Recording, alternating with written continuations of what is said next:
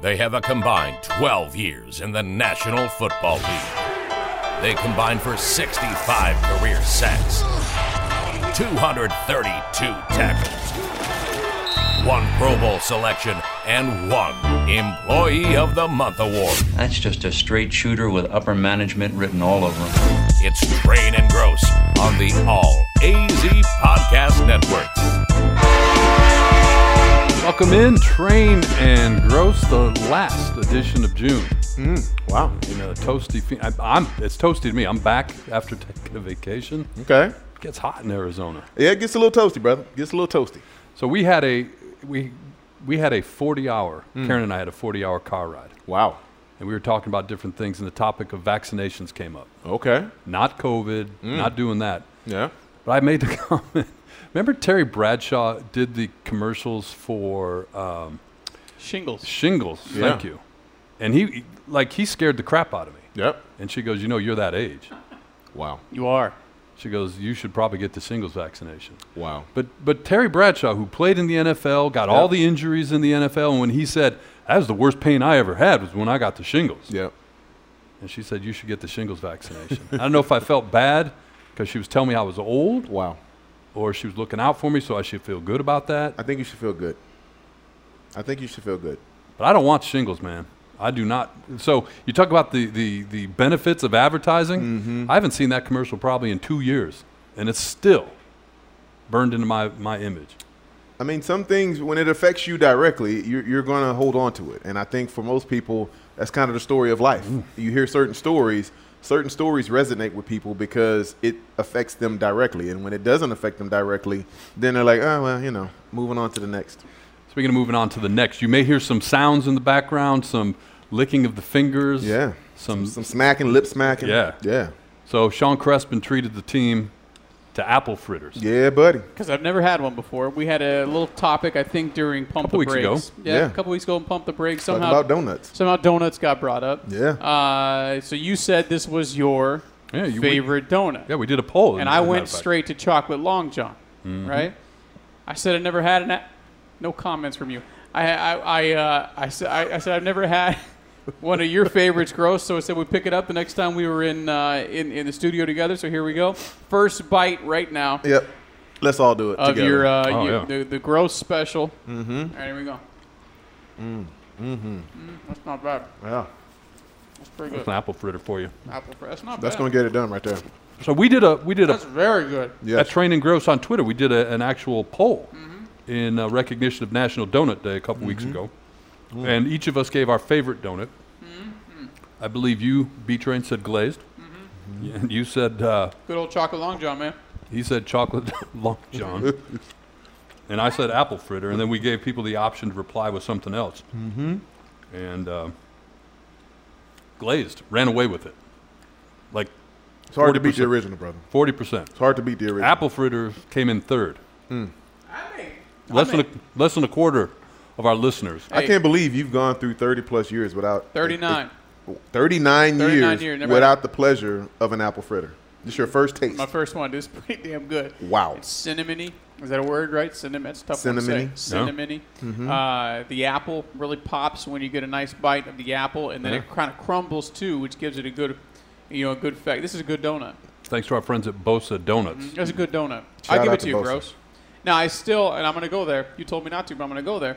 We've had many conversations about Oh, uh, putting pineapple on pizza, and I know B Train's got my back on this one. Pineapple on pizza is delicious. Got you- all your back, brother. He told me when we were doing a radio show together, Mike Gross did, that uh, Warm fruit. yes, fruit should never be Served warm. served warm. Right. What's this? Well, A, it's not warm. It was fried into that Wow. to give you that wholesome goodness that you're enjoying. Wow. And it's better for you than most donuts because it has actual fruit in it. You need to come up with a different reason why you dislike It's pineapple. not warm. Is it warm? You need to come up with a different reason. Is it reason. warm? It ain't cold. It ain't. it's true. You need to come up with a different reason why you dislike. Pineapple. We had this pineapple on conversation. You were wrong then. You're wrong now. This is like a, like if you're going to tell me apple pie, I can't like that. It's going down with the ship. Just saying, he is. He's going to go all the way down. I'll go all it. the way down. This right. I will die on this hill. This uh, this apple fritter. Yep. It's going to go all the way down into my belly as well. While you guys talk about Get the Phoenix in Suns. my belly. See you at the crossroads, man. There you go. If you're going down. All right. the entire podcast gets derailed over a fight about fruit being cooked. Yeah, fruit in general. Food is always that that that one that takes you off the rails. Just for the record, I'm correct. okay.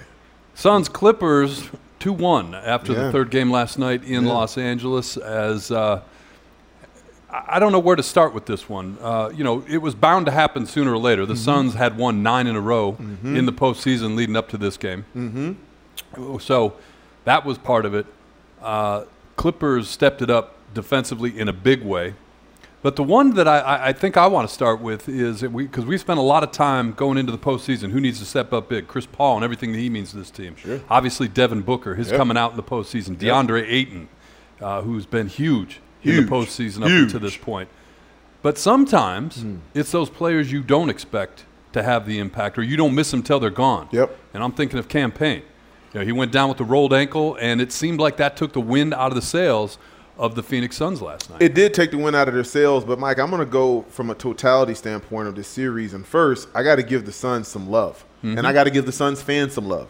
I thought they were the difference in the first two games of this series. Particularly game two. It's particularly game two. And looking at how we had basketball without fans for a while with the bubble and then uh, all of last year, and then to slowly integrate the fans back into the arenas, th- there is no doubt that the fans play a crucial role in sports and and and, Absolutely. and the, the the drama of it and and the the you know what happens throughout the course of a game and and how players are affected by the presence of fans even though fans can't come on the court and really do anything physically the fact that they do generate that momentum for you i, I think the, the suns were, were extremely lucky to have those first two games at home mm-hmm. and i think they took full advantage and, and i think for the LA Clippers, they've figured out that they cannot just sleepwalk through the playoffs. Sure. Without a Kawhi Leonard and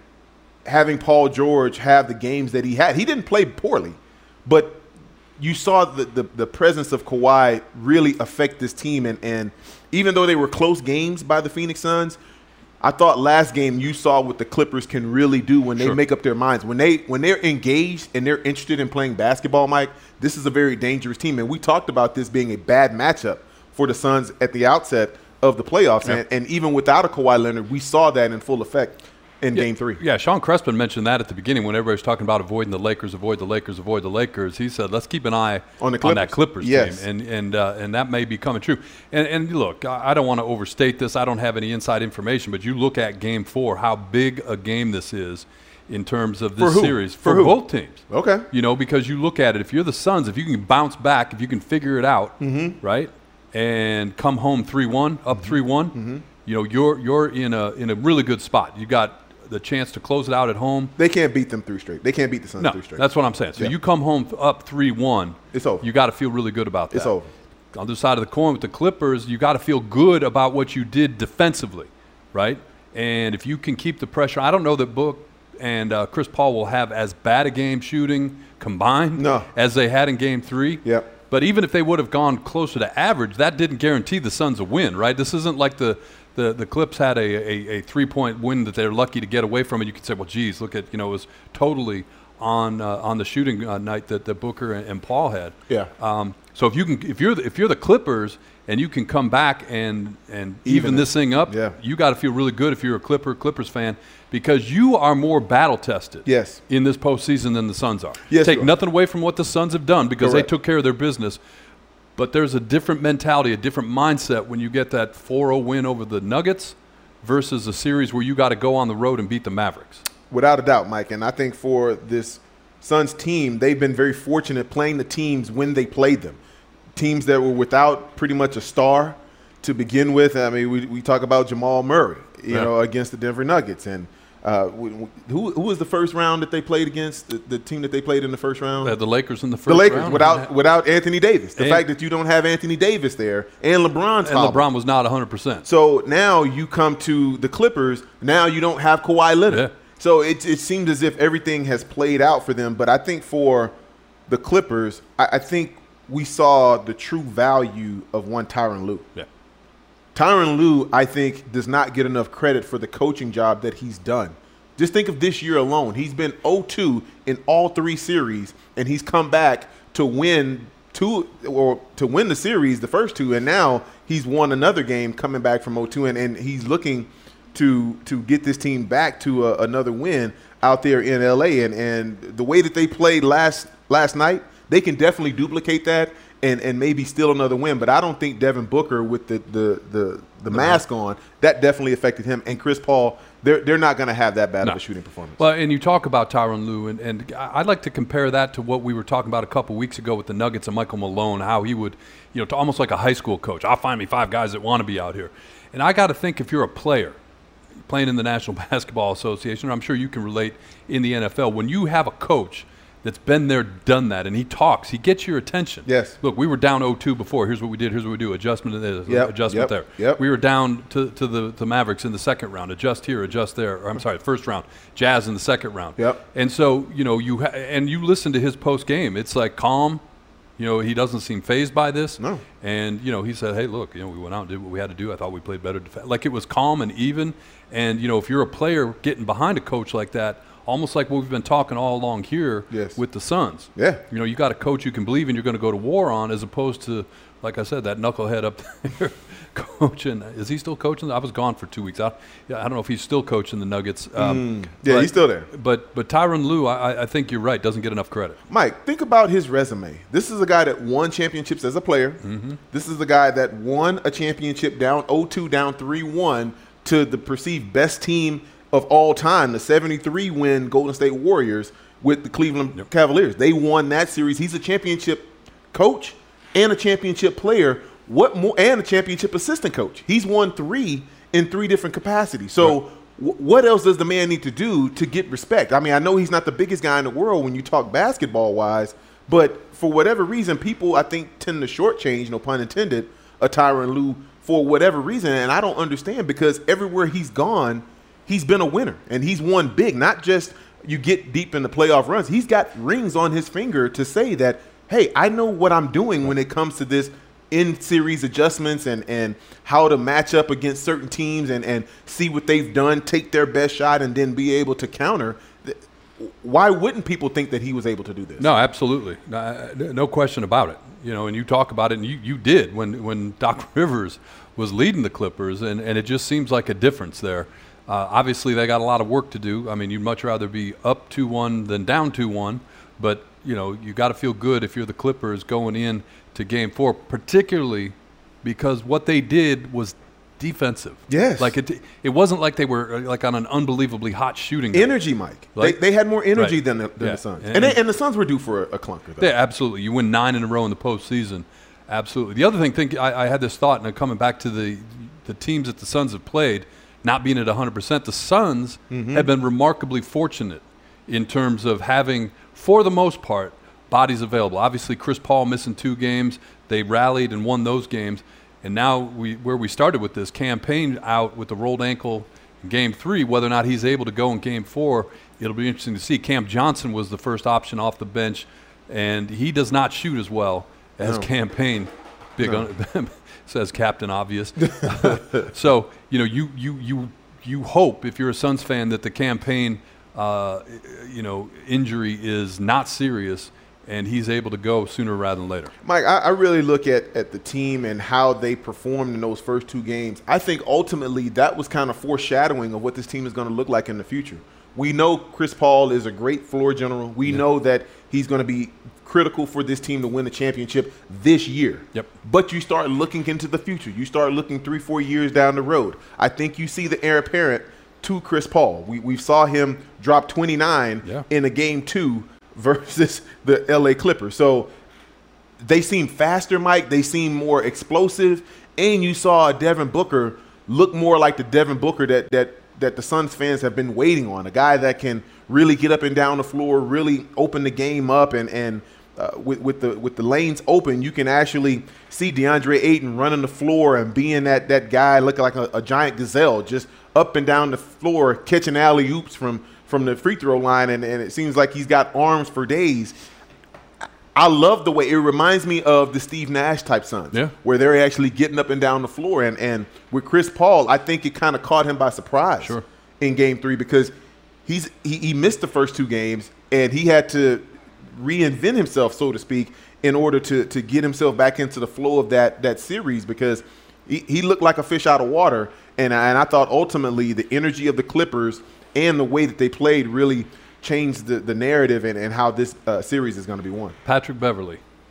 Uh, you, you look at, at the at the impact he had, and you mentioned the mask for, for Devin Booker. I think that greatly affected him. I think it affected him, but I think Patrick Beverley affected him, and so it'll be interesting to see how this comes along because again, defense, you know, it's one of those things. It's it's uh, you know, it's not you don't have to stay hot. It's it's like you said, it's energy, Yes. it's intensity, Yes. and you know they they seem to have found something out. Speaking of Tyronn Lue coming yeah, up with just the about to say that. Just about to say you that. know, and so until the Suns can show that they can figure it out, I, I heard a stat uh, or read a stat probably on social media about what Devin Booker is shooting when he's being guarded one up uh, by Patrick Beverley, and Yes. it's in the twenties. Yes. twenty percent. Yes. and, and when Patrick Beverley's not guarding him, it's closer to forty-five percent. Right. So you know the the difference is can the Suns come up with a way for uh, some sort of adjustment to help Devin Booker out in in uh, in that matchup. Mike, I really think that was the genius of Tyronn Lue. I think Patrick Beverley was a guy that didn't play a lot the first two games. And the fact that you bring him off the bench and you allow him to get into a flow and set a tone for the entire de- the entire team as far as from a defensive perspective, you saw that team look different Right. at home. They they look more energized, they look more engaged, and they look they, they looked hungry. They looked like a desperate basketball team. And I think with the LA Clippers, they're accustomed to being that desperate basketball team. And it took a Patrick Beverley to come off the bench to provide that spark to remind them, hey guys, when we're clicking on all cylinders, this is what we look like. We're a defense first team, and then we get out on the breaks and, and, and let the, the shooters do what they do. All right, real quickly as we wrap this segment up, and Sean may jump in on this conversation as well. And I saw it on social media after the alley oop win the other night. The Valley Oop, The Valley Oop, the biggest postseason play uh, in in Arizona sports history. You know, where does where does that rank relative to some of the other Arizona, so all of them. all professional Well, sports? then it's got to be the it's got to be the Gonzo blooper. Even though I would put yeah, that won a World Series. Yeah, won, won a World Series. Uh, the Bar- Period. the Period. Barkley shot uh, against the Spurs No, that no. sunk that series would be up there. It doesn't even come come close to winning a World Series, Right. but that's got to be up there. The, o- Uh, the only other, the, the one I was thinking of uh, was the 2015 divisional playoffs. Larry Fitzgerald's. Yep. It's technically it's two plays, but, but for the purposes of my to make a point, I'll take some liberties and say that was one single play where he scored against the Packers on the shovel. In that was in To me, the play before was bigger. Because without that play, they don't even No. get that, that shovel point. pass. That's why I said you know. Plus, it has every, that one play had it all. Carson scrambles. He finds somehow Yeah. Larry's by himself. Then you got the stiff arm halfway to the to the to the you know Well, and inside it- the five. And so you come back to that play the other night that DeAndre Ayton scored on. Obviously, you give him credit, Mm-hmm. but a lot to your point. You know, it wasn't DeAndre Ayton. There was a lot that went into that So play to make that, that. pass Yep. in that situation. I thought it was a complete blunder of the Los Angeles Clippers. I do- I First, agree. why do you have Boogie Cousins in there? Two, why don't you have Boogie Cousins blocking the, the, the vision of Jae Crowder in the basket? Jae Yeah. had a perfect look. Like all he had to do was just traject the ball Yeah. to the basket and, and let DeAndre Ayton time it up and put it in. And, and three, why is Zubac even following DeAndre? His ass should have been underneath the hoop and not moving. Well, because then they would have given it, it would have given uh, the the opportunity for for uh, Batum, Nicolas Batum, to come out to step out on Devin Booker. Because remember, the reason that that play worked is because Batum knew he couldn't leave Devin Booker, and Right. they knew that. Yes, and so the, Zubin did everything right. He just can't jump over Sunday newspaper. I mean, that that that just really what the the game comes down to. if he wrong. could jump, then that's a moot play. It, it, it, it doesn't go off. But, you know, I think Batum had no choice. He was kind of stuck in no man's land. And the fact that Boogie Cousins was was defending it inc- improperly. Like he should have been in a direct vision of Jae Crowder in the basket. And the fact that he was off to his right, he had a perfect look at it and, and he threw a perfect pass. You give him credit for it. Yeah, definitely. All right, that's going to do it for the Suns. They uh, they pick it up this weekend in Los Angeles, Game Four against the Clippers. On the other side, we'll take a look. More NBA talk coming up on Train and Gross. Train and Gross. That break was longer than they normally are. He had some business to handle, brother. Sean Crespin, you were unusually quiet in our opening segment. How's that apple fritter treating you? That is uh, not bad. It's kind of dangerous that I found these now. And Yeah. you, you said something else that was really shocking. You said you'd never been where? To Bosa Donuts. Wow. Treat yourself, brother. Treat yourself. Shout out to Bosa. Get him a gift card. I mean, something. Easiest birthday gift slash whatever gift, Christmas, whatever. Just on the way home from the gym since you're living healthy now.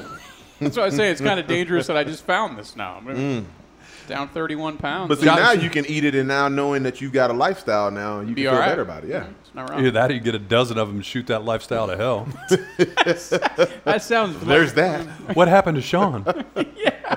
Apple fritters. I thought he was doing well. Oh, Bosa. Somebody told him apple fritters Trainer were Gross healthy. told him about these apple fritters. Somebody told him they were healthy. Yeah. They had apples in them. Got a whole apple in an apple fritter. Uh, NBA talk continues. The Atlanta Hawks up 1-0 on the Milwaukee Bucks. I'm going to ask you a question to start this segment off, B-Train. Yeah. We're kind of biased here in Phoenix, obviously, but in terms of bursting on the NBA postseason uh, scene, man, Devin Booker here yes. and Trae Young in Atlanta. Trae in a big way in Atlanta. Yeah, I, I- nationally, I wonder. And again, we, we live. We're, we're our vision is clouded here. I wonder what the bigger story is: Devin Booker or Trae Young? Because you look on social media, I yeah. the worldwide leader is all Trae Young all the time. I think it's Trae Young because of how he came into the league. Mm-hmm. Remember, he was traded for Luka Doncic. And Luka Doncic has not disappointed either. We're talking about two of the more talented players under 25. If you were to talk about, if you were to reclassify that that group, that 2018 group, mm-hmm. and and say, okay, who's the best player right now in that class? You're looking at one and one A, Yeah. and and you could take your pick. And I think both teams would probably be very happy with their outcome, and they would do it again. I think that's a really good point. well. I think that's a really good point too, because typically when you have those types of deals, you look around and like, man, that didn't work out for one or the other. Mm-hmm. And so the both to say, look, this this has worked out so far so good No for both of them. The other thing that I would say about Trae Young and the Atlanta Hawks is they came in as a five seed, if you recall. Suns, we talked a lot about the the, the desert that has been the postseason drought for the Suns going back uh, what 11 years it's not like the Atlanta Hawks have been a, a common common uh, presence in the postseason, and uh, but to come in as a fifth seed, Yes. and now to be playing in the Eastern Conference Finals, Finals. I think that helps the narrative as well. Mike, there is no one, and I mean no one in the basketball world that had the Atlanta Falcons or Atlanta Hawks in the conference finals. Right. And this is a team that has won three consecutive game ones on the road. Yeah, So you talk about a team that is getting it done in adverse situations. I think Trae Young, I think he gets all of the attention because of the fact that I think he's had a little bit of a harder road to go. When you got to go on the road to start series and you go and steal game one at home or, or on the road against teams that are favored over you, I, I think that sends a direct message. And I think those teams, especially the first two that he sent packing, uh, New York and, and uh, the Sixers, they never recovered from that initial punch. We always talk about people have a plan till they get punched in the mouth. right. They didn't have a plan. New York and Philly didn't have a plan B after they got punched in the mouth in game one. And, and you saw that again in game one with the Milwaukee Bucks. And I, I just got to say this too, Mike. And I, I know I'm, I'm, I'm hogging the mic, but let me just say this too. Can we please, please, please, please take the interim tag off of Nate McMillan? I saw you put that on Twitter, and I couldn't could not agree more. Are you, are you kidding me right now? Are you kidding? Could not agree more. interim coach. I mean, like they still introduce him after games when he's won as interim coach in the conference finals. Yeah, I I, I don't know what.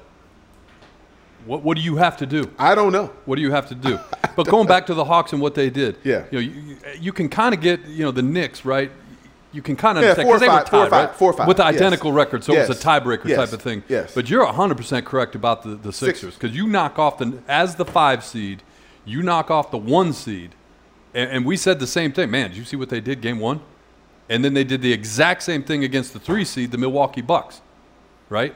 So Coming off a big win against the uh, Brooklyn Nets. Absolutely, absolutely. You're of the opinion though that uh, Trae Young better have his uh, he better have his head on a swivel tonight after after some of the uh, after some of the uh, plays uh, from the, from the other night. Mike, you, you, you start talking. You go back to and one mixtapes, and a lot of a lot of the antics that he put out there, Yeah. in that game was and one mixtape. Yeah, it was. You talk about the, the alley oop off the backboard, and then you talk about the, the, the crossover with the shimmy and, and, and you pause there and then after the pause you stand and you stare at the crowd for a, a, a full second. For a count, yeah. that, all those things add up to showing up your opponent and, and those things are, are, are generally frowned upon. I know this isn't the 90s and, and we're all from a different era. We grew up in a different era where those type of things were met swiftly and and and, and quickly Right. you know as far as as retaliation.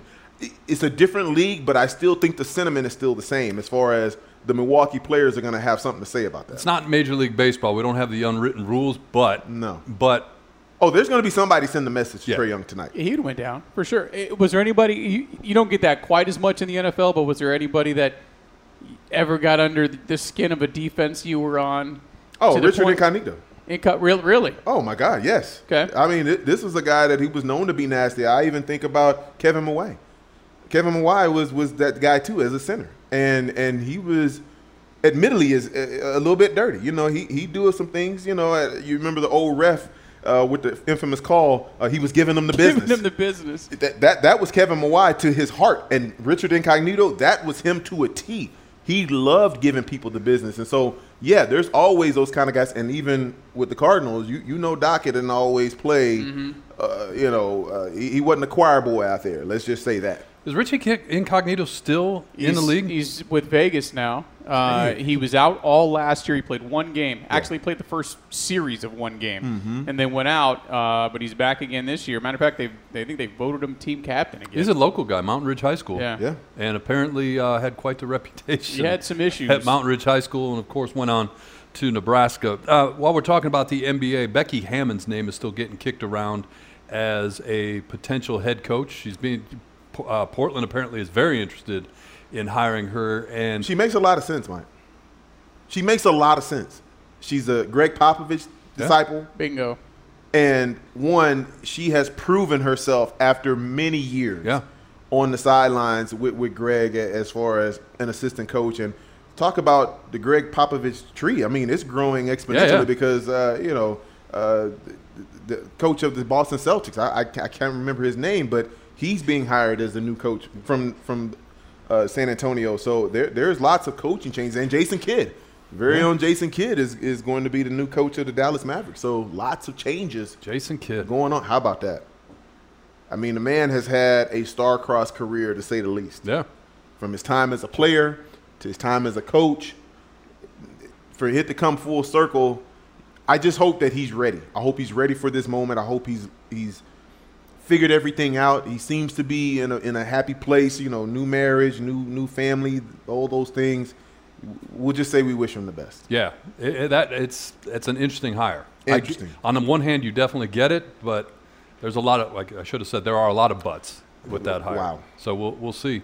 But again, you when we talked about the Dallas Mavericks, Hmm. Yes. we, we talked about they got to do something. They're a mess. they are a mess. Is this it though? Is this the something?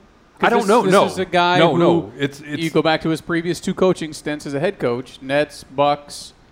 It didn't go well. I understand he's. I understand he's Jason Kidd won you a championship in Dallas. I get it, but that doesn't mean he's a great coach. It doesn't mean he's right to get this roster right. Well, and, and that's the key is who do they put in place around him and what do they do to get that roster right? Because that roster is missing Yeah. some some critical pieces. Yeah. Yeah. And you know, you mentioned Trae Young, you mentioned Luka Doncic. If you don't get some help around Luka Doncic right now, it, you know, individually it'll be great, all these great accolades, but you got to get some help around him in order for them to go past the first round. Mike, I think Jason Kidd is going to be a better coach for Luka Doncic because he is more relatable than Rick Carlisle was. Fair. And I got a lot of love and a lot of respect for Rick Carlisle. He's a mm-hmm. champion as a coach. Uh, he's been in two different places and, and had success with both stints, and he's going back to Indiana, which good for him. But I just think when you start thinking about Luka and what kind of coach he needs, Jason Kidd actually makes a lot of sense. And I think if you're Mark Cuban, the fact that you brought Dirk Nowitzki back in as a consultant special to you, like he, he's a consultant to Mark Cuban now, you bring in the, the franchise's all-time great player to to be that ambassador, if you will. He had to do that. Yeah. And Dirk Nowitzki and Luka Doncic had to sign off on this hire because if either one of them had issues with it, I don't think Jason Kidd gets hired as a new head coach. And the last thing NBA wise before we get out of here is the NBA draft lottery the other night, and the Houston Rockets didn't even win that. Number two. Detroit Pistons. Uh, I think they said. I, I correct me if I'm wrong. You guys maybe I, I read this wrong. First time in uh, I, draft lottery history since they've been doing it this way Since Patrick Ewing with that there's been 85. the upset. yeah. Detroit Pistons get number one in the upcoming NBA draft, and uh, I did a little research. Third time in Pistons history, they had the uh, the first round pick, 1967. Jimmy Walker out of Providence. Wow. He was okay. Uh, moved on from Detroit, ended up in Kansas City, and then walked away from the game. Uh, and then uh, the the big one, if you're a Pistons fan, 1970 from St. Bonaventure, the big dauber, Bob Lanier. Bob Lanier.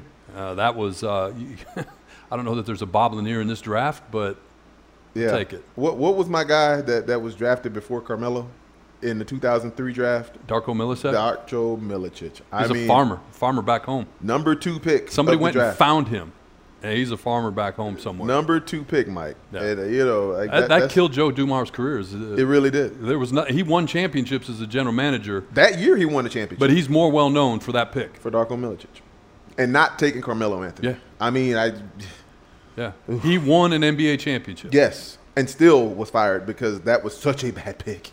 Jimmy Walker wa- was an interesting story, and I don't know if you guys saw this. I went back and read it. I remember hearing about it, but he, Jimmy Walker, is Jalen Rose's father, and they never, they did not know each other, Wow. and they finally connected Right late- before he died. Right before he died, and they had a meeting scheduled, and Jimmy Walker passed away before Jalen Rose could meet him in person. Wow. They had spoken on the phone.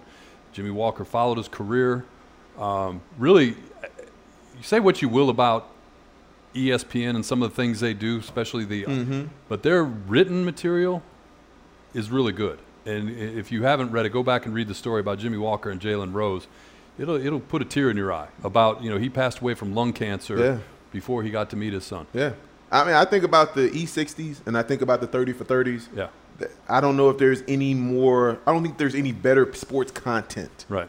out there than what ESPN provides Yeah. On those two mediums. There's been a handful of 30 for 30s that are about topics I have no interest in. Just going through my daily life. Yeah. And you'll sit down and, and watch one segment of it, and next thing you know, you're like, well, I can't turn this off. I mean, I, there was one about a marching band, I think, one time. I, was- I was just sucked in. Like, this is amazing content. Yeah, 30 for 30s are, are, uh, are where it's at. The ultimate 30 for 30, though, is called Winning Time. Oh, yeah, Reggie Miller. Reggie, Absolutely. Reggie versus Yeah, the yeah, yeah, Knicks. yeah. It No is the best No 30 for 30 that they've made so Yeah, far. yeah, I've watched it like seven times. Yeah, So good. yeah. So there you go. Sorry, sorry, Houston Rockets. I mean, Mike, really, Mike? You, you going to do that to me, man? It's part of the. I was reading the script. It's part of the NBA segment we do. I mean, I don't even know though. This year, like, who, let's do our mock draft real quick. oh, this the kid from Oklahoma State, uh, Cade or what? I can't remember his Cade name. Cunningham? Cade Cade Cunningham. There you Cunningham, go. He, he's the number one pick. He, he's the guy going to Detroit. And after that, It's not a great draft, I guess, is the yeah. point. He's Right. pulling the uh, the same thing. Remember when uh, DeAndre Ayton came out? He worked for he worked out for the Suns and the Suns only. It's already been announced that Cade Cunningham's working out for the Pistons. And the Pistons only. only. Yeah. That's it. Yeah. He's going there. That's what's what it's going to be. All right, on the other side, we'll do uh, some news and notes around the world of sports coming up. Train and gross. Train and Gross. You ever had an apple fritter, Sean Creston? It's delicious. Those are so good. Man, I just finished mine. It was yummy. Wow. It was yummy. All right, uh, speaking of not yummy, Arizona Diamondbacks. That's the- I've heard, Opposite of yummy. I've heard the I've heard people describe what's going on with the Diamondbacks in a lot of different ways. Not yummy. It's a new one. That's good though. 21 and 55 is not yummy. So it's not yummy, it's yucky. 28 games behind the San Francisco Giants is Wow. not yummy. It's yucky. They're 1 and 9 in their last 10. Yucky. And I was driving in listening to the flagship station, and uh, the update Yucky. came in said something like, "Well, the Diamondbacks did win on Monday." Like that's what we're reduced to with the Diamondbacks. They won on Monday. Yucky. Not yummy, but yucky. Y- yucky. I mean, good thing we have the Suns right now, because if if all we had to talk about were the Diamondbacks, th- this would be a very depressed city as far as sports is concerned because every new every it seems like all of the news has not been great in the last 72 hours At in all. reference to sports here in the Valley. Yeah. They're on pace to win 44 games on a 162 game schedule. Oh. 44. Well, and they're playing tonight as we record this on a Friday, Mm. which and they're back out on the road, starting a six-game road trip today in San Diego, and then I believe in uh, against the, against the Cardinals, St. Louis. Yucky. But that 23-game consecutive road losing streak, It's on the line. on the line in about an hour from now. They got the recording champagne on ice. See if they can break the. Yeah, I don't know if it's champagne though that they be opening up. I think we, you and I talked about this. Your worst year as a professional athlete, I think, record-wise, was early in your career. My rookie year. It grinds, though, doesn't it? Yes, it does. and did the edge come off at all for you? Because you came out of a very successful collegiate program, Mm-hmm. and so then you get tossed into into that type of a situation. Yep. I mean, First two years, three and thirteen. We lost 26 games my first two years in the league. I'd never lost 26 games total in my life, and I played three different sports in high school. mentally, It's a grind. It it it's the worst. I would not wish that on anybody.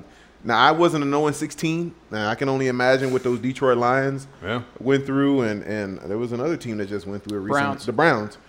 I, I, I can't imagine that an entire season not winning anything, but to lose the first 11 games of my professional career, that's something that I can never get back. I can never outlive it because I remember the feeling in the locker room. I remember the desperation that we had. And the first team we beat, Mike, was the defending champions, the Green Bay Packers that year. Mm-hmm. So it, it was so surreal just how everything played out. But when you're in that kind of a losing streak, Mike, you you everything becomes magnified. The the details, how you practice, how you go out as a team, how you get along or don't get along. All those relationships become magnified when you lose. Winning covers up a multitude of sins. I mean, I, that's one of the old oldest adages, if you will, in, in sports history, but it's so true. Yeah. When you're winning, there's a lot of things that just kind of get pushed under the rug and saved for a later date. But Conversely. when you're losing, everything gets magnified. So it, it, it it's tough sledding for the Diamondbacks right now. I know it's a struggle, and the only thing that they can do is just put their head down and go to work every day. In other news uh, in town, Cardinals rookie Zaven Collins uh, was arrested for reckless driving uh, earlier uh, Sunday, I guess, uh, here in metropolitan Phoenix. And he obviously didn't listen to the podcast last time because you gave an admonishment to everybody out there as teams were breaking, getting ready for the, the last break before training camp started. And uh, he was arrested uh, at 10:04 a.m. going 76 miles per hour in a 35 mile per hour zone near uh, Chaparral, uh, East Chaparral Road in Scottsdale. I know that road. I know that stretch of road. I mean, I 7400 East Chaparral. That's up by the high school up there. that is exactly by the high school. It's over there by you know by Chaparral and and uh, Saguaro over there. So I, I just look at it and and Mike, it it That's 41 miles an hour in case you uh, Yeah. in case you struggle with math. Yeah, in case you struggle. But to me, when you're that young and you have access to things that you haven't had access to ever in your life until now, th- those are some of the pitfalls. Those Yeah. are some of the the things that people say, well, see, you shouldn't have that. You, you, you don't deserve to have it. It's not that he doesn't deserve it. It's just you don't know what to do with it yet. Yep. And I think when you're young and you're having that free time where you don't have any type of supervision, nobody's telling you what to do, where to go, what time to be at a certain place, you, you, you feel like you're completely free. And, and Mike, it happens every single year. Yep. I give that admonishment every single year. Don't get out of shape and don't be that guy.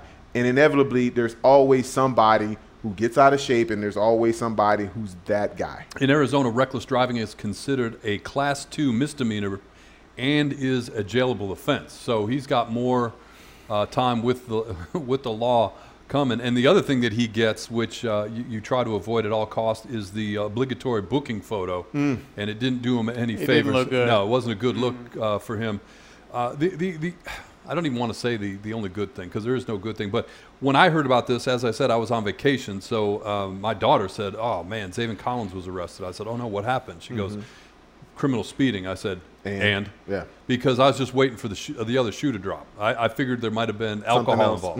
involved. I, I hate to I hate to go negative, but I figured that was the case. Uh, so I guess if there is a a positive.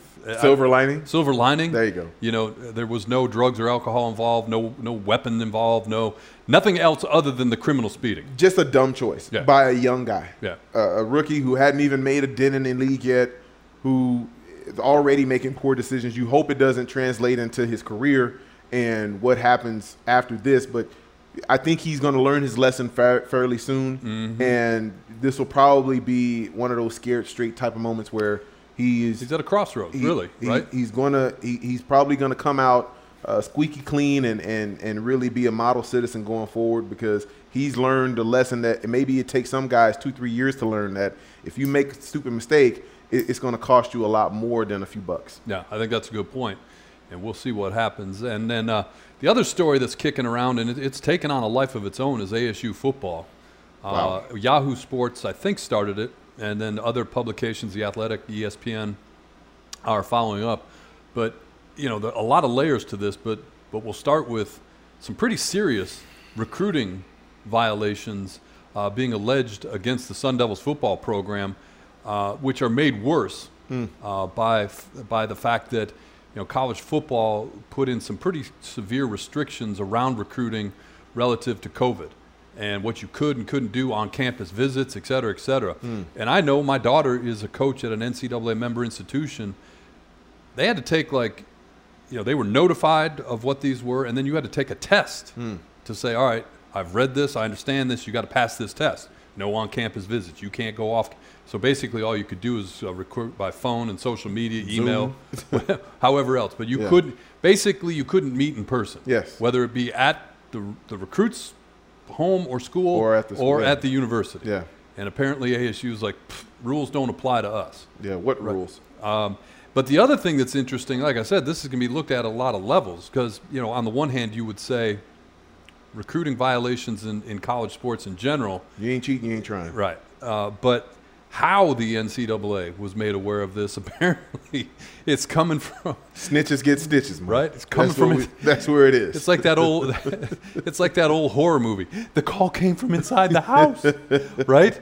So apparently, everything was was wrapped up with a nice bow on it, delivered to the NCAA infractions Here you department go. from within Here you ASU's go. football program. Here you go. They have pictures of receipts. They have videotape. They have records of this and Wow. that, Wow. all delivered from within the football program. With a nice red bow on top. You know, and this, and I think this is the thing. Yeah, year. exactly. This is the thing that's got to be frustrating for ASU fans, right? Because you hear, uh, and, and I still think it's the case because these things take a while to play out. That this is the year for the Sun Devils to make their mark, to win the South, and, and to see if they can't go on and do big things this season. They've got a really favorable schedule, and uh, you know, so far it's early, but so far a lot of these preseason prognostications are picking the Devils to come out of the Pac-12 and perhaps all the way to the college football playoffs. But man, this has got to hang over this program like a dark cloud. And the fact that it's coming from inside, you got to be if you work there or you're a player, you got to be looking over your shoulder like who can you trust? I mean, Mike, you talk about a dark cloud. I mean, this is going to be uh, actually. It, there's actually leaking inside the house. There's water damage inside the house. Just the equivalent of that. And when you start talking about Sun Devil, and even I'll even go even further as far as Arizona University. I've always had issues with the fact that they don't recruit a lot of local players. That's been my biggest hang up about ASU and, and U of A. But then when you start talking about how they're recruiting players outside of the state, really you're doing all that and you're still not winning the Pac-12. There, there there's a huge disconnect here, and, Yeah. and uh, I think for a lot of those coaches on Herm Edwards' staff, I mean, I think they were starting to feel the heat. I think they were starting to feel the pressure, and you start talking about you got to win now. Well, in order to win, you got to have some of the best players. In order to win the Pac-12, you've got to have some of the better players in the Pac-12, and you're competing with the USC's, you're competing with the Oregons, you're competing with so many other teams, the Colorados. I, I mean, the list goes on and on. Stanford, and for for them, they had to take a look at the landscape of this of this conference and be like, okay, where do we sit, and how do we get ourselves better in, in quick, fast, in a hurry?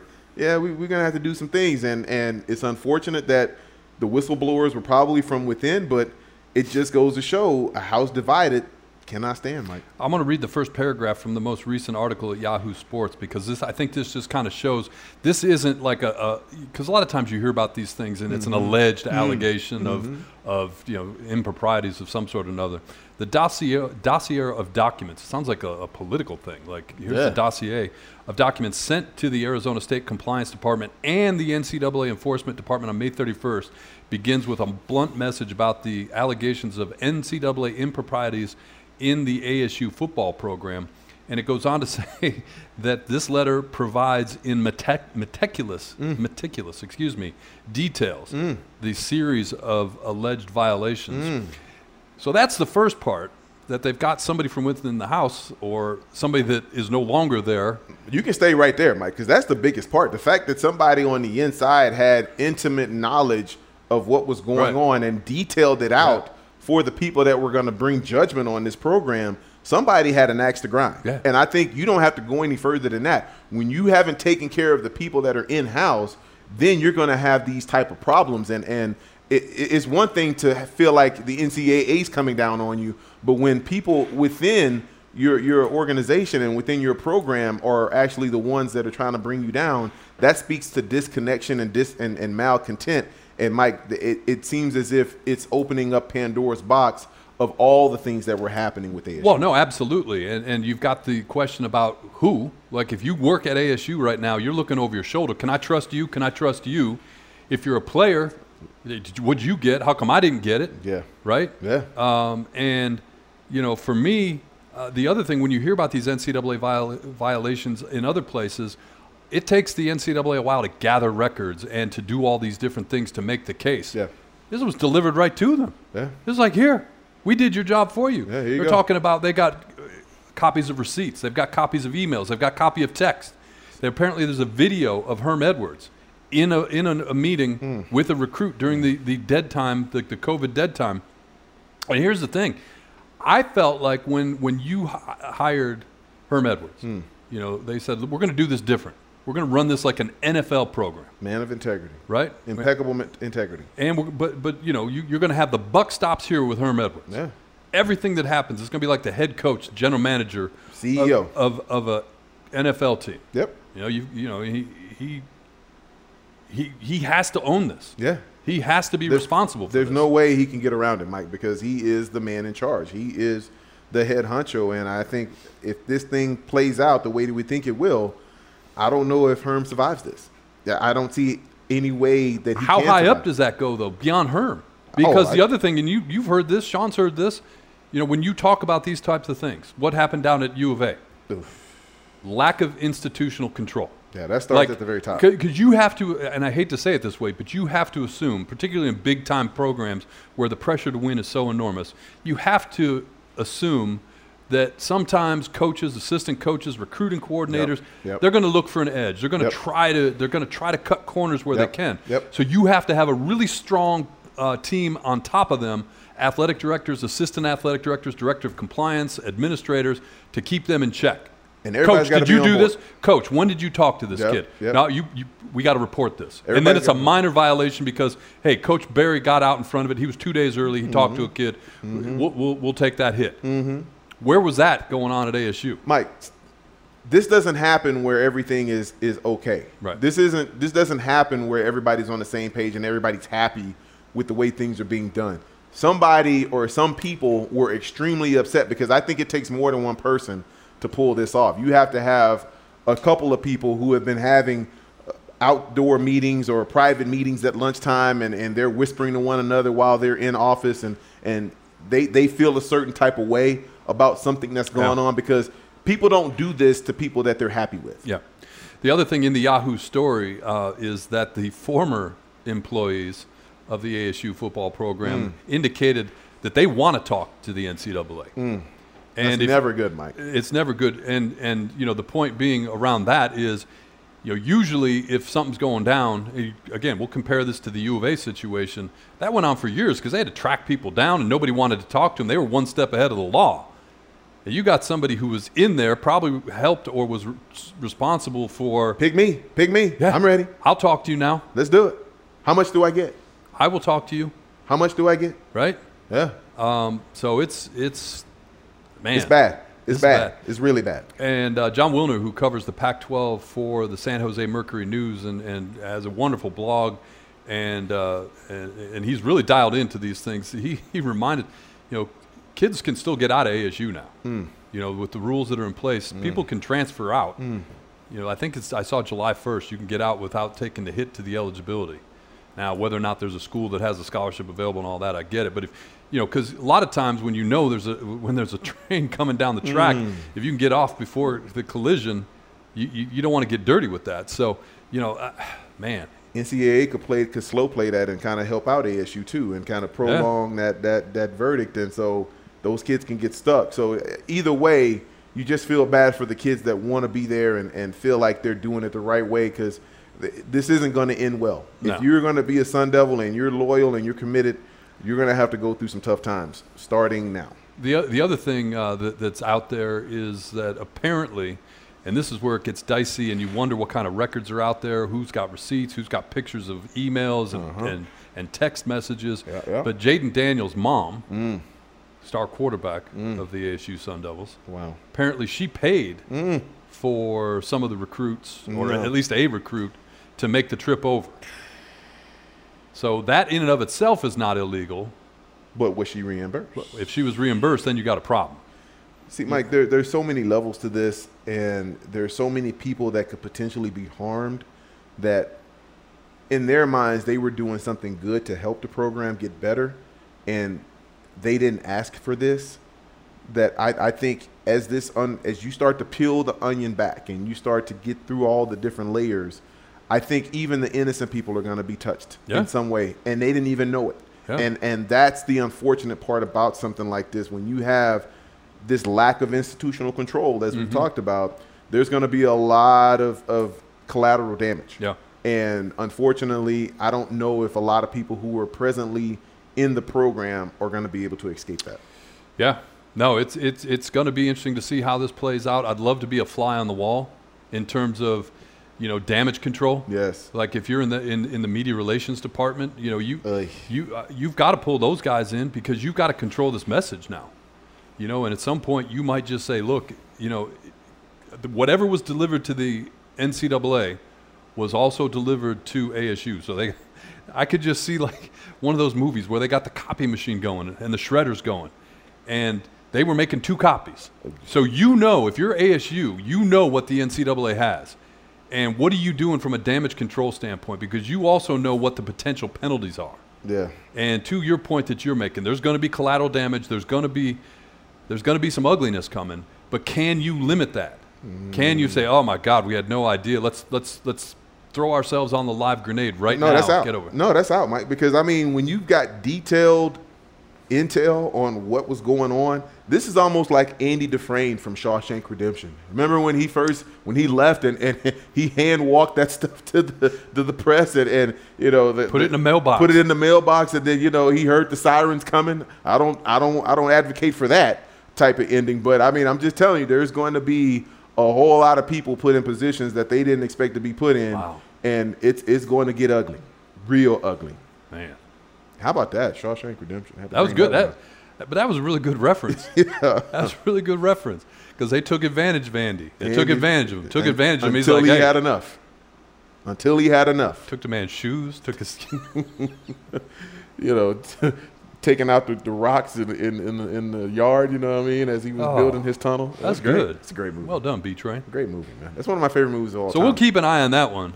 Uh, but Yeah. This is the story That- that, keeps on be giving. ugly, yeah. Right. All right. On the other side, we always say this. Well, maybe not for today though, because usually we do a build up to pump the brakes, Mm. and then of course dad jokes. Yeah. But today we let off with apple fritters. Yeah. It's kind of hard to top the apple fritters, brother. So we'll work hard at that. We'll see if we can do it. The uh, the research staff from the other room just delivered the uh, questions uh, to Sean Crespin. So we'll do that on the other side. You're listening to Train and Gross. Yep.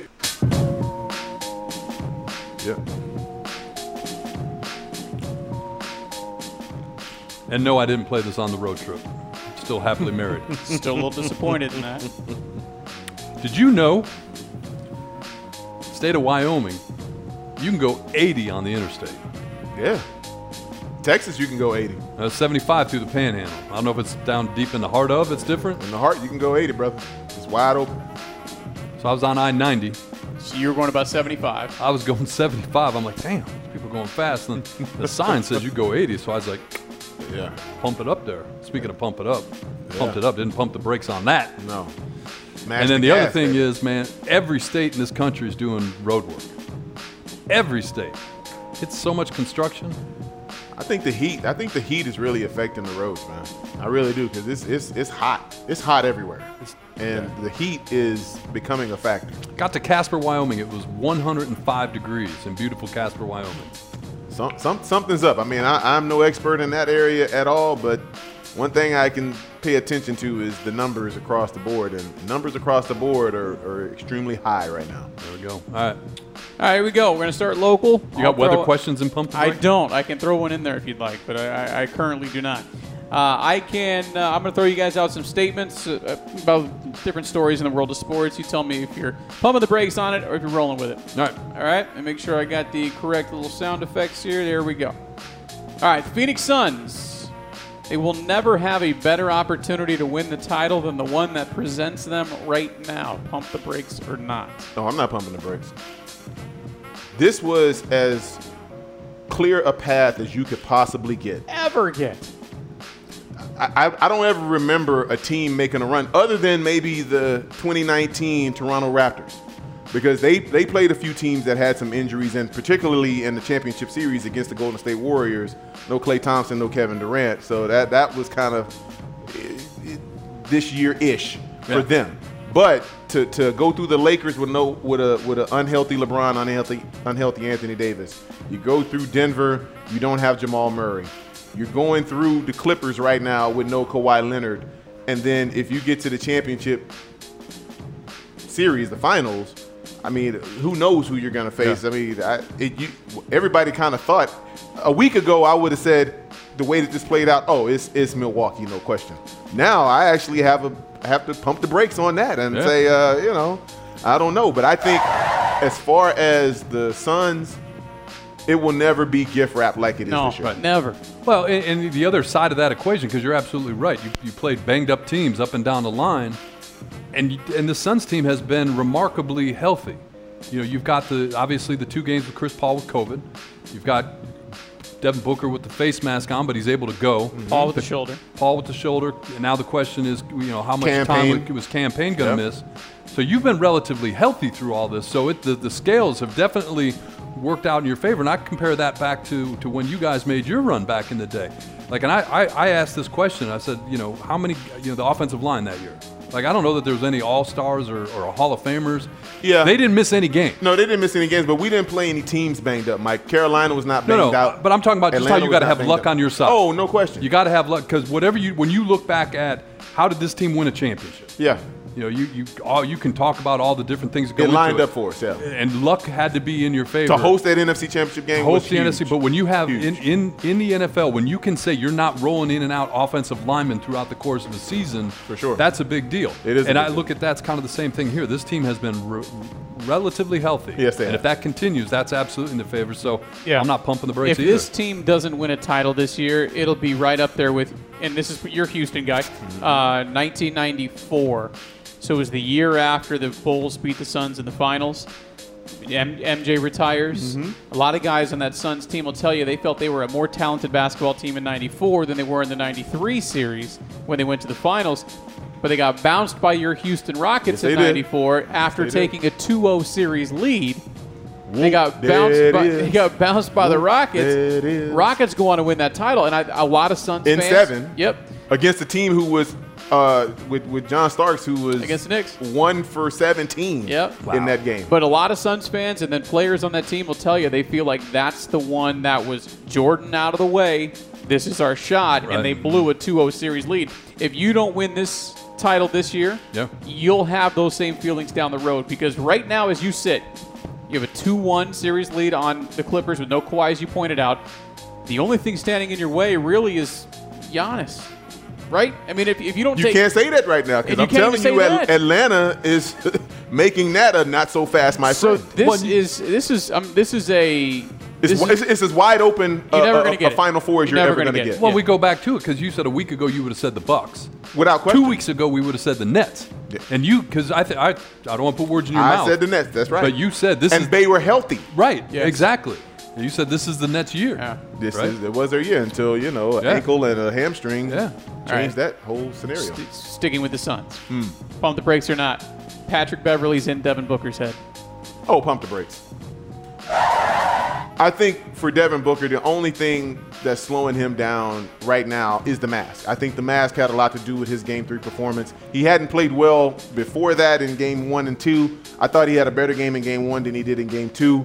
But what Devin Booker has done in this postseason as a whole, I don't think there's any doubt that he has elevated himself to a different level as far as star status in the NBA. I think going into the playoffs, he was a two-time All-Star. He was considered one of the better young players. But what he's done, and then in that 40-point triple-double that In he had one? in Game One, I, I think he put himself in a much higher category. I think he and Trae Young have done more for their personal brand than anybody else has done in the playoffs thus far. I'm, uh, I'm, I'm, I'm going to be that guy on the 101, the guy going to Sun City. I'm not pumping the brakes, but I'm riding my brakes a little bit.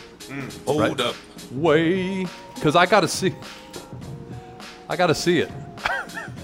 You got to see what Devin Booker. De- Book come out and say, all right, screw the mask. I'm just going to go with whatever. He can't. Mike, his nose is broken. I understand that, but whatever is like if So the question was, or the statement was, Pat Beverley He's is in, Dev- his head. Booker's head. He's not in his head.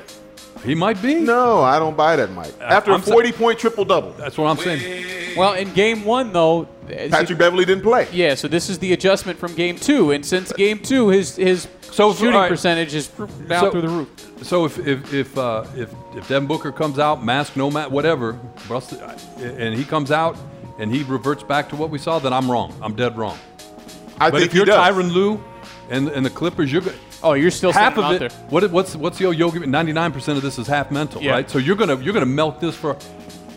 Like I, But you have to, though, Mike. right? That, that's his so job. that- So, that's the that's getting in somebody's head. This Okay. is, in my opinion, that goes back to the Jordan rules, like Yeah. early on in that. You know, in, in my opinion, this is Bruce Bowen 2.0. Remember what Bruce Bowen did to the Suns when he was with the Spurs? Right, And he would just harass. Na- like his only job was to harass Steve, Steve Nash. Nash. But Bruce Bowen was also 6'5", almost 6'6", Right. with, with nice long arms and a nasty disposition. Patrick Beverley is about six feet tall, 6'1", and he doesn't have nearly the ability to to get up in you, if you will. He can he's physical, but he's not the defender that Bruce Bowen And he does. doesn't. Well, I, and- I had to look it up. I'm sorry, but Yeah, I had to look it up. But this is a guy that had to like. He spent his first five years of his professional career Everywhere. playing international, Everywhere. Like here's a guy who had to scrap, and, and like so. This is not like. You know, when, when you talk about you know highly you know touted mm. draft picks that have come in and he done it the hard way. yeah, he did it the hard way. So if Tyronn Lue tells him to go out there and do whatever, he's going to do it because that's that. how he, that's why he's in the league. And he did get paid though. Now he has gotten No, a no doubt. contract since, but he he still has that mentality that I got to do whatever I got to do to make sure that my job security is, is solid, and, and and he takes great pride on the defensive side. 2011, he was the Russian guard of the year. Like he's playing in the Russian league. Wow, ten years so, ago. So this guy is gonna. He knows what his role is. I guess is my point. So yesterday, again, we're recording this on a Friday. So yesterday, the Chicago Cubs, as a committee, Hmm. pitched the seventh no hitter this year Should've already. Should have been eight, but it's seven. However, even that is the most before July one Mm-hmm. in any year.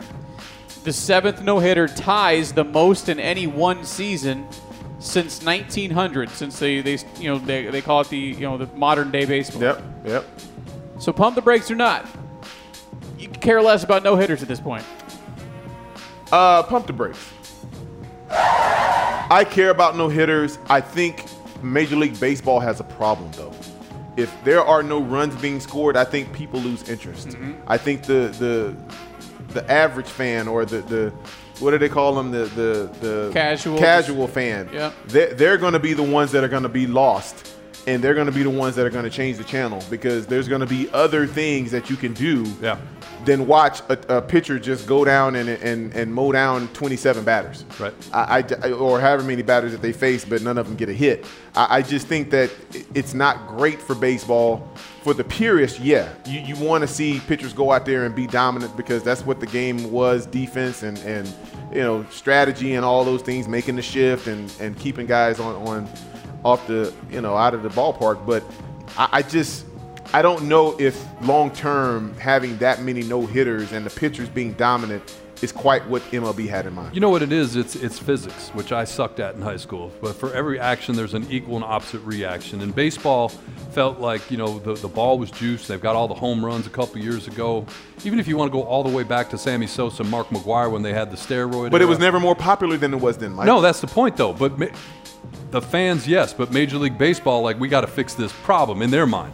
I agree with you because now if you're a fan of whatever team and your, your guy's got a no hitter, you'll turn it back in the eighth inning to see if uh, if he's going to close it out or not. I, I did that a couple weeks ago when the Tigers had a no hitter at the Mariners. I watched the uh, eighth and ninth inning. Yeah.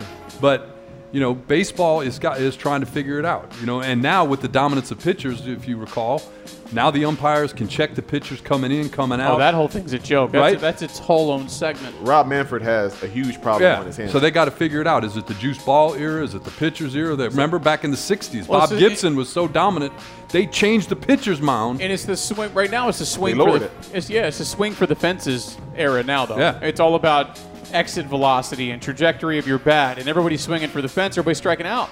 So Yeah. I think that's why you're seeing so many of these these no hitters recently. But I'll tell you this: it can scroll across the bottom of the screen on ESPN, or my phone can buzz with an update, and I don't check in. do Whereas it your used to be, you'd hear like there was a no hitter going like, "Oh my God, this is history." It doesn't feel that way anymore, in my opinion. And I'm talking about when you you had that era of Mark McGwire and Sammy Sosa, 1998 till about 2002, 2003, somewhere in there. Barry Bonds, throw him in there. Think about the contracts that were being put Yeah. out back then. Think about the money that was being made. Yeah. Think about the TV commercials. Chicks did the long ball. Yeah, yeah. How all of the money was being poured into Major League Baseball. Then you had them crack down on it. The money went back out, and now you're having those those same teams now try to put the squeeze play, if you will, so to speak, on some of these contracts. I, I, I just think anytime you have in-house fighting, I think it's bad for everybody. Well, you know, and, and you look at how teams react to that. I'm a I'm a fan of one of the worst teams in the last couple of years in Major League Baseball, Detroit Tigers. Weirder so what do they do? They get the what top draft picks are all pitchers. Like you got to figure this out. You know, and when they had their no hitter a couple weeks ago, uh, it was one of their guys. I think he was from Alabama or Auburn, something like that, or a top draft pick. He'd been in the system for a couple years, and now he comes up and throws a no hitter. So you look at these teams, and they try to react to what's going on around them. Yeah. You know, and the pitching's getting better, and they're changing the rules, and. But I don't know. I, I don't know where the I don't know where the sweet spot is. To your point, for Major League Baseball, what's the Well sweet spot? there. Because you can't go back to what you had with Sammy Sosa and Mark McGwire and Barry Bonds. and Barry Bonds and, and fill in the blank. Yeah. But to Sean's point, like if you got a, a no hitter every other game, like what's the point? Who's going to watch? What's the point? Who's going to watch 5-0? right? What's the point? And the other team doesn't Yeah. get doesn't even get on base. Yeah. I mean, who wants to see that? Tonight in Tampa Bay, you got a game seven in the Stanley Cup playoffs. Pump the brakes or not, the NHL game seven of a Stanley Cup playoff is the best playoff experience in sports. I'll start with B Train. Uh, pump the. Can I, can I hit it again for you? One more time. Can I give you a whole? Hold up. I mean, give me all of it. All all of the things that you can do to stop it. I, I look, I People will tell you this though. I actually get into hockey during playoffs, So do just I. like I get into baseball playoffs.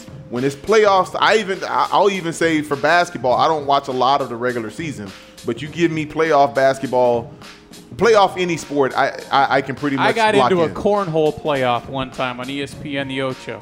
True Okay, you went too far. Now you just went too True far. story. Now now you hold up on yourself. Right? Hold up. Cornhole? I mean, really? it was That's where during we're the it was with during the pandemic. Okay. But when you start talking about game sevens, I understand that there's drama, there's there's intrigue, there's dislike because you've played the same team six times already. You know this team, you know what they're gonna do. they know what you're going to do.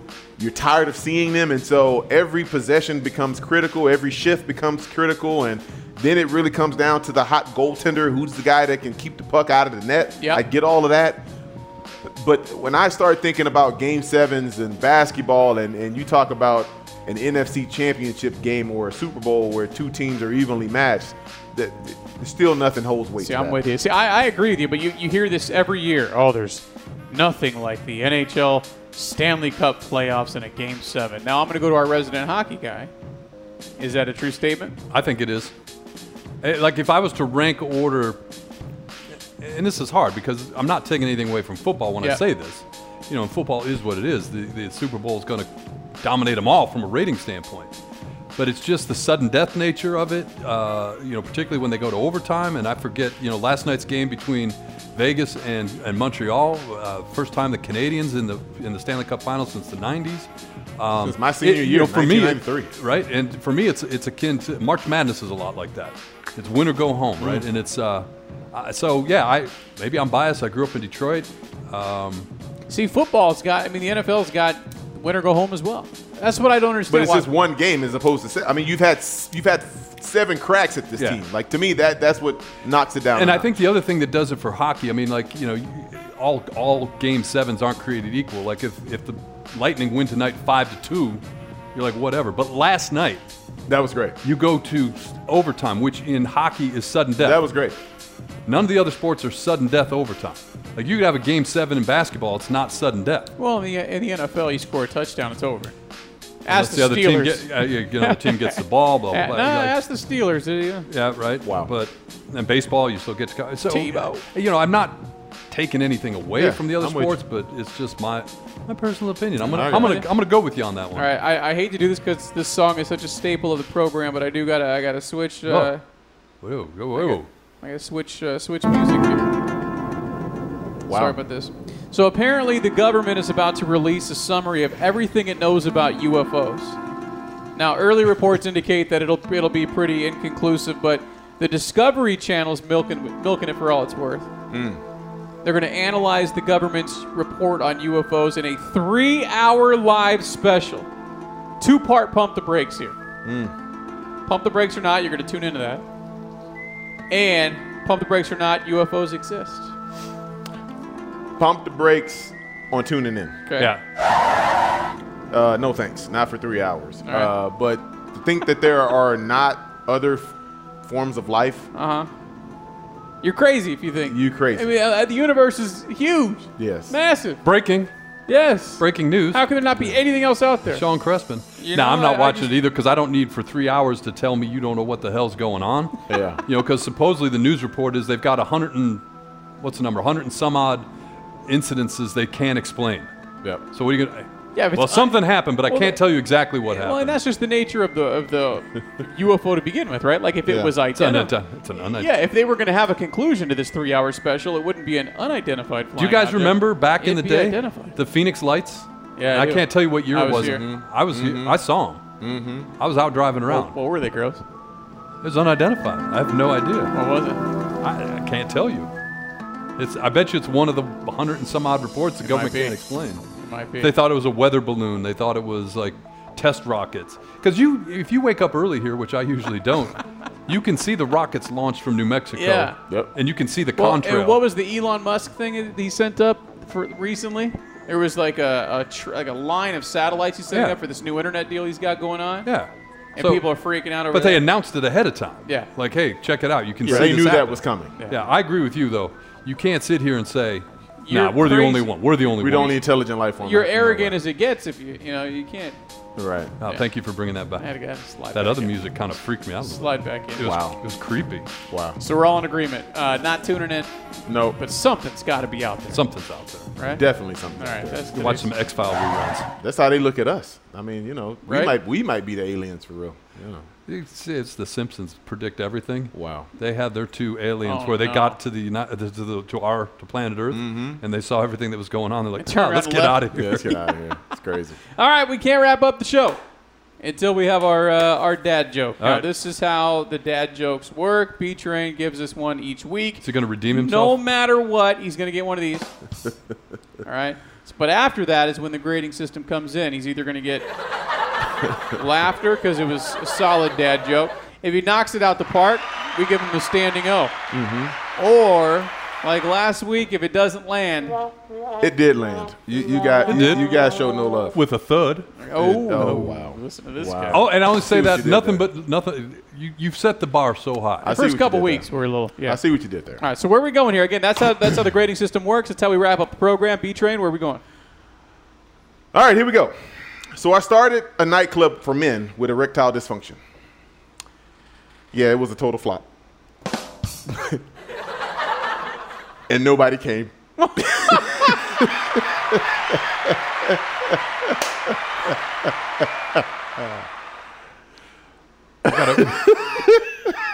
got to put a disclaimer on this one. Maybe one of the best ones. Might be one of the best ones. I'll give him that.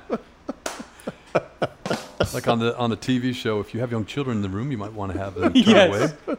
Hey, this is a podcast, so This- we can we can we can do whatever Listener we want. Segment discretion will- advised. This segment There will you be go. about 15 seconds. If you'd like, tune in afterwards. Not according to that joke.